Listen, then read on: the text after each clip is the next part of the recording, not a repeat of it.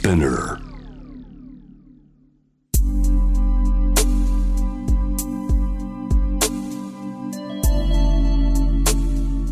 眠らない街六本木。高層ビルの一室に現れる深夜の保健室。重たいドアの向こう側。ここでは誰もが飾らない言葉で語り始める。心の声を聞き出す。特別な聴診器を持って迎えるのは酒と涙と哀愁をこよなく愛するイラストレーターの田中美咲。恋仕事家族そして性のこと。一人一人で違う。体と心のカルテ。J-WAVE ミッドナイトチャイム。ようこそ深夜の保健室へ。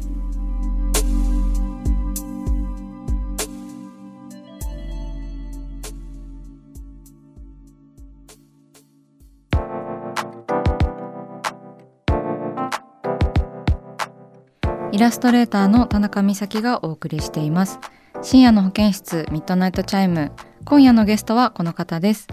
こんばんは、青柳文子です。よろしくお願いしますお願いします。お久しぶりですお久しぶりです。ねえもう三四年ぶ4りぐらい。年ぶりぐらいですよねであの我々はですねあのとある取材で一緒に対談しましたよね、しましたね。大昔、LINE のねトスっていう媒体がはいはい。あってそれでなんかお手紙について多分2人で話したんだと思うんですが、似顔絵描いてもらった記憶。ね似顔絵か描いた気がする、すごい大事にしてるあ本。当に？ありがとうございます。なんか自分の顔も描いた気がするそして、うん。あれ何だったんだろうね。何だったっけ？手紙に書いたのかな。多分手紙に書いたんだと思います、ね、そ そんぐらい昔っていう。う。ねで私はもちろんなんか青柳さんのことは昔から知っていてうんうん。あのやっぱジッパー読んでたからさあ、そうなんだ。そう美咲ちゃんって何歳なんだろう？私は今30歳ちょうどあ、そっか。そうなったって言ってたもんね。うんじゃあ世代なのか世な代。そう紙面で見てましたよ、あら、うん。お、恥ずかしい。カバンの中身とか見てたよ。恥ずかしいなんか。ね。カバンの中身コーナー謎ですよね。なんか結構定番コーナーだけど、うんでも人気らしいよあれって、うんうん。結構ね面白い。その人が出るもんねすごい。うんうん。確かに美咲ちゃんのカバンの中身とか何が入ってるか気になる。私はねくしゃくしゃの多分領収書とかがあそれは私も今でそこにも入ってる。出てくるしあとはねなんか口紅の蓋が開いててなんか暴れ回ってる時があってくカバンの中で。それは本当に最悪でした、最悪だね。そうそうあそう。それで言ったら私コーヒーが暴れ回ってる時ある。あーなんか悲しい飲みかけのコーヒーをカバンにそのままスポッて入れる 癖が あって。うんうんうん。よくあのポケットにも入れちゃうからポケットがコーヒーまみれとかあるんだよな 絶対見せられないしあの、うん。それをそういうカバンの中身を見せたところで雑誌に載せてくれないの、うんうんそうだよね。カットされる、うん、なんかもっとね載せてくれたらいいのにね。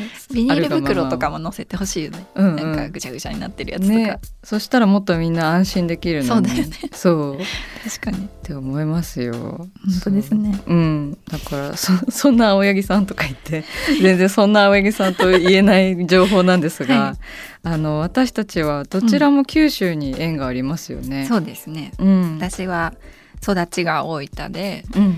美咲ちゃん今熊本に、そうあの二拠点生活で通っている、夫が熊本に住んでるんで、うんうん。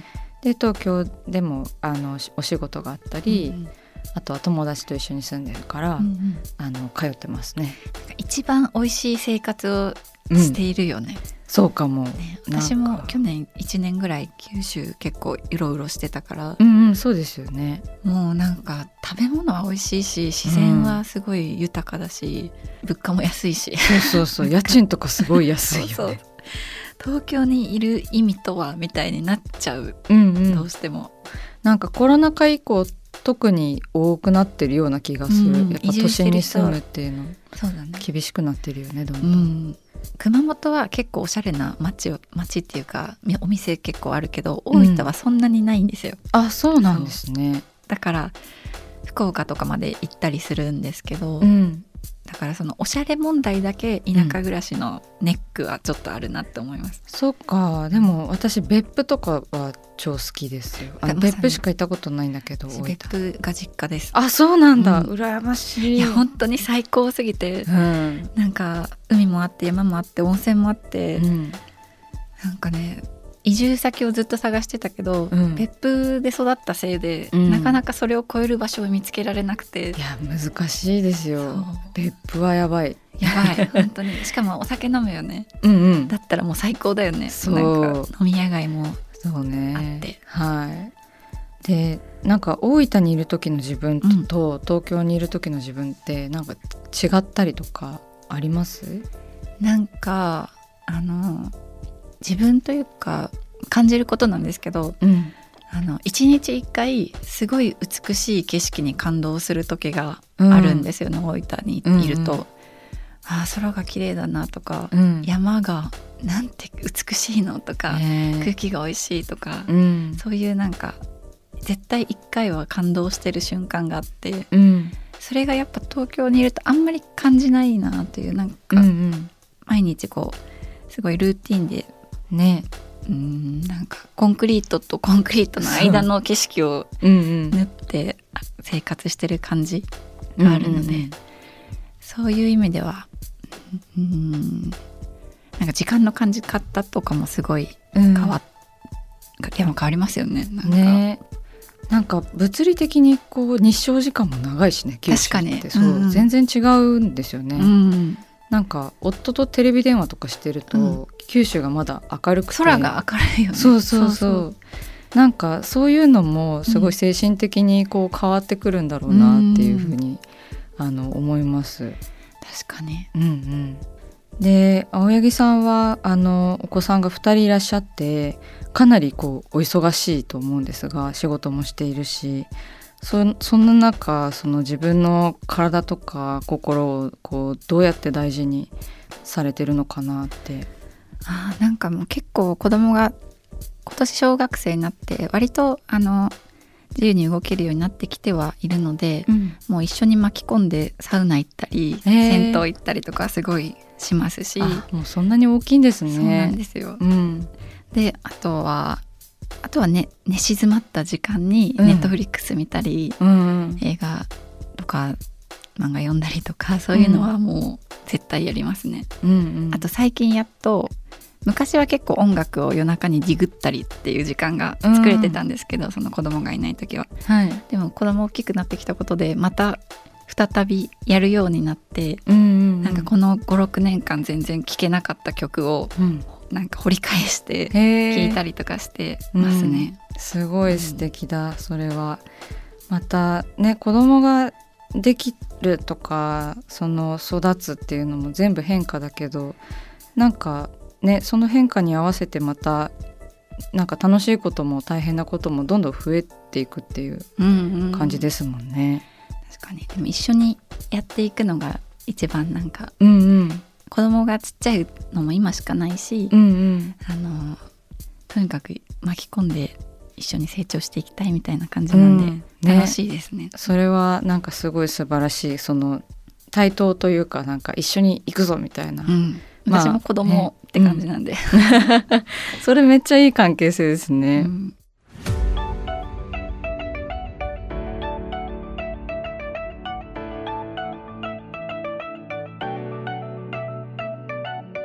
さあ始まりました田中美咲の六畳一間。大勢の目に触れたものから人知れずこっそりと楽しまれたものまでイラストレーター田中美咲の作品を作者自ら紹介します。この時間は番組スタッフと一緒にお送りします。よろしくお願いしよます。ろしくお願いします。それでは美咲さん今夜の一枚は？今年の桜描きました。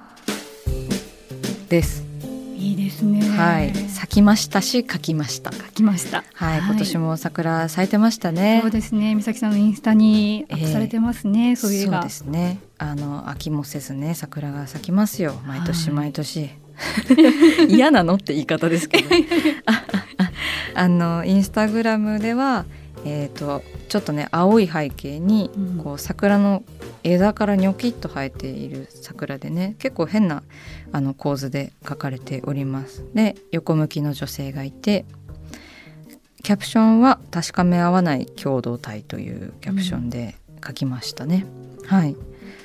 でまあこの絵はですね、まあ、季節ものはやっぱりこう描いとかなきゃなっていう気持ちになるので、まあ、今年も桜描いとくかと思ってあの近所がすごい桜あのたくさん咲いているのであのよく見ていたんですよね。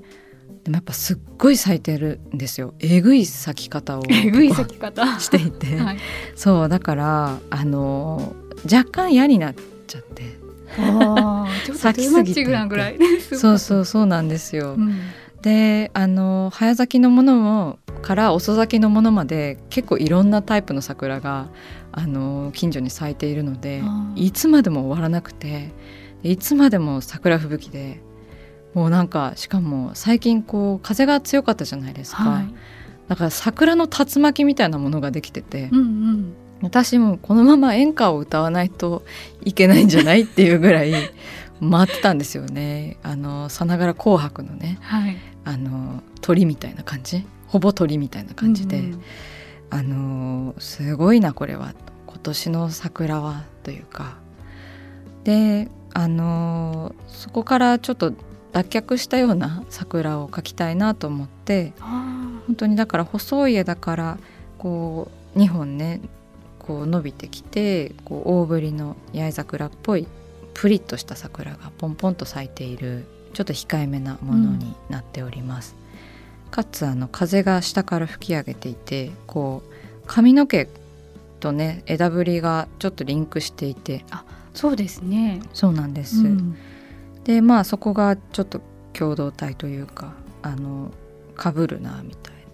なんか春はその季節の変わり目でもあるしなんかこうグラグラするじゃないですか。風が強いし、はいはい、なんか桜も咲いてるし雨も降るし、朝は寒い昼は暑い夜も寒いみたいなもうねなんか黄砂も吹くしみたいな感じで結構もう自律神経やられまくりみたいな日が続いたのでなんか気持ち的には静かになりたいという欲求とでもそなんかすごく激しいものがなんか渦巻いているようなこれから先何か起こるんじゃないかとかあとはねコロナが少し落ち着いた春だったのでまた人も増えてね、うん、その人の流れであったりとかこう動きがどんどん夏に向かって激しくなっているのを体が感じ取っているっていうことでまあ確かめ合えないじゃないですかその辺りは。うんうん、でもやっぱりこう世界と私はすごい季節とかそのホルモンとかあの自分自身と全てつながっていて共同体であるなって思ったんですよね。うん、ねそういうこういろんなものが揺らぐ時期っていう感じらしい感じですけども、はい、その美咲さんは春自体は好きですか？そうですね。なんか春は多分そのいわゆる春っていうのは好きですね。あのお花見も好きだし。そうでもなんか春ほど結構年によって違うものってないかなとも思います。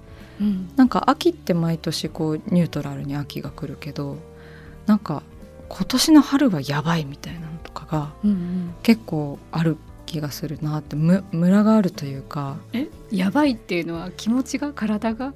ねなんかどっちもなのかなっていうのもありますし私は東京で感じる春と熊本で感じる春がまたちょっと違うのでで今年の春はねなんかとっても激しい春だったんですよね。そう。なんかまあ旅行とかも行ったし、うんうん、なんかさまざまなこう刺激が強かったのでなんか今年の春は忘れないだろうなっていう気がしますね。うん、30になって初めて迎えた春です、ね、あ確かにそうですね何か鬼門なのかもしれない。まあでもやっぱり春ってあったかくなるしお花は見ていて楽しいし美味しいものもたくさん芽吹いてきてやっぱり好きだなとは思います。なんかプラスに向かっていくっていうかやっぱりおめでたい季節だなと思って毎年また書いていこうかなっていうふうに思います。